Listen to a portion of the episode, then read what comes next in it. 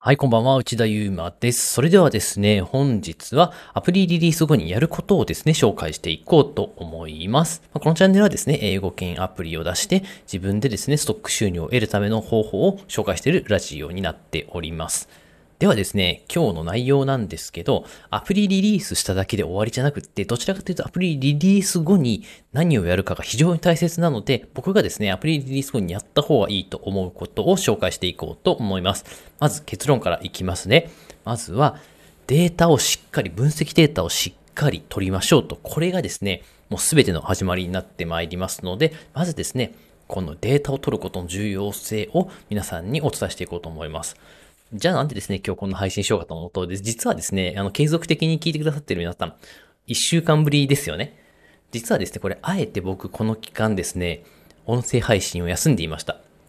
その理由としてはですね、音声配信を休んで、ストック性というのを確かめていました。はい。これですね、何でもそうなんですけど、効果検証って非常に大切なんですよ。で、これアプリにも同じことが言えて、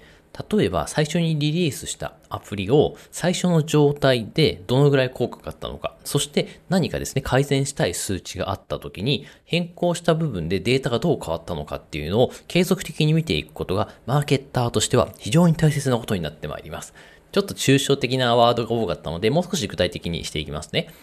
僕のですね、今タップダイアリーっていうアプリがですね、おおむねリリースしてから1週間、もしくはですね、10日ぐらい経ちました。で、その時にですね、まず増やしたいのは、もちろんインストール数ですよね。インストール数と、ストアのあの訪問人数ですね。どのぐらいの人が僕のタップダイアリーのストアのページに来てくれたか。これが一番大切な部分になっておりますので、このデータをまずはしっかり取ります。そして、このアプリの、情報っていうのをですね、すべて僕はスプレッドシートに残しておいて、まあ、1週間目のデータがですね、あんまり芳しくなかったんですよね。じゃあですね、次にこれを改善するために僕はストアの情報に手を入れます。まあ、具体的に言うとですね、アプリのカテゴリーを変えてみます。で、そうした時に、じゃあ次週ですね、どれぐらい数字が上がったか、もしくは下がってしまったのかっていうのを必ず把握しておく必要があります。そのため僕はですね、スプレッドシートに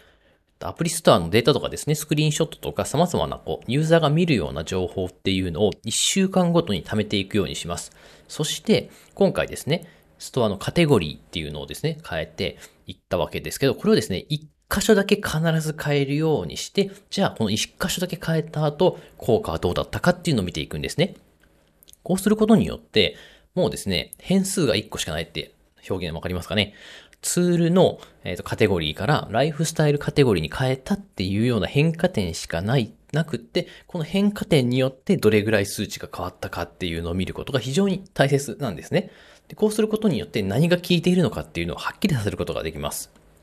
まあよくあるのがですね、こうがむしゃらに数値を上げたいためにいろんな情報をですね、一気にドバッと変えてしまって、まあ、結果として数字は上がったんだけど、何が効いているのかわからなくて、再現性ができなかった、再現性が取れなかったり、抽象化ができなかったりっていう問題が起きてしまうことが結構あります。まあ、なんでですね、僕こんなことができるかっていうと、もともと研究開発の仕事をしていたためにですね、まあ、こういった切り分け思考っていうのが結構身につくことができました。もともとキャノンって会社にいたんですけど、そこでですね、指導してくださった方々のおかげで、まあ、こういったスキルが手に入ったので、それをですね、最大限マーケッターとして活かして使っているという、まあ、そういうわけになってまいりますので、ぜひともですね、これ皆さんもアプリをリリースした後は、これ見直していただければと思います。めちゃくちゃ大事な今日はお話をしています。まあ、なので、焦ってですね、短期的に数字を伸ばすのはダメで、やっぱり長期的に見てですね、どんどん数字を積み重ねていって、次のアプリにも応用できる。もしくは、今後出てくるですね、ブロックチェーンのアプリなんかにも利用できるといった、マーケティングのですね、これが本質的な僕はスキルだと思っているので、こういったデータ分析とかですね、できるようになると、今後もですね、あなたは仕事が絶えないようになるでしょう。はい。ということでですね、まあ、すごく大切なお話をいたしました。はい。ではですね、まあ、今後もですね、こういったアプリマーケティングの話もいっぱいしていこうと思いますので、まあ、今後もですね、こういった英語圏に向けてアプリをリリースしてですね、マネタイズをしていく方法を知りたいという方はですね、まあ、フォローしていただいたり、もしくはですね、概要欄に、ま、こういった英語圏アプリのですね、裏側とかですね、マーケティングデータなんかを紹介するメールマガジンがありますので、ぜひともご興味ある方は一度購読してみてください。それでは本日も最後までお聴きいただきありがとうございました。また次回の音声配信でお会いしましょう。さようなら。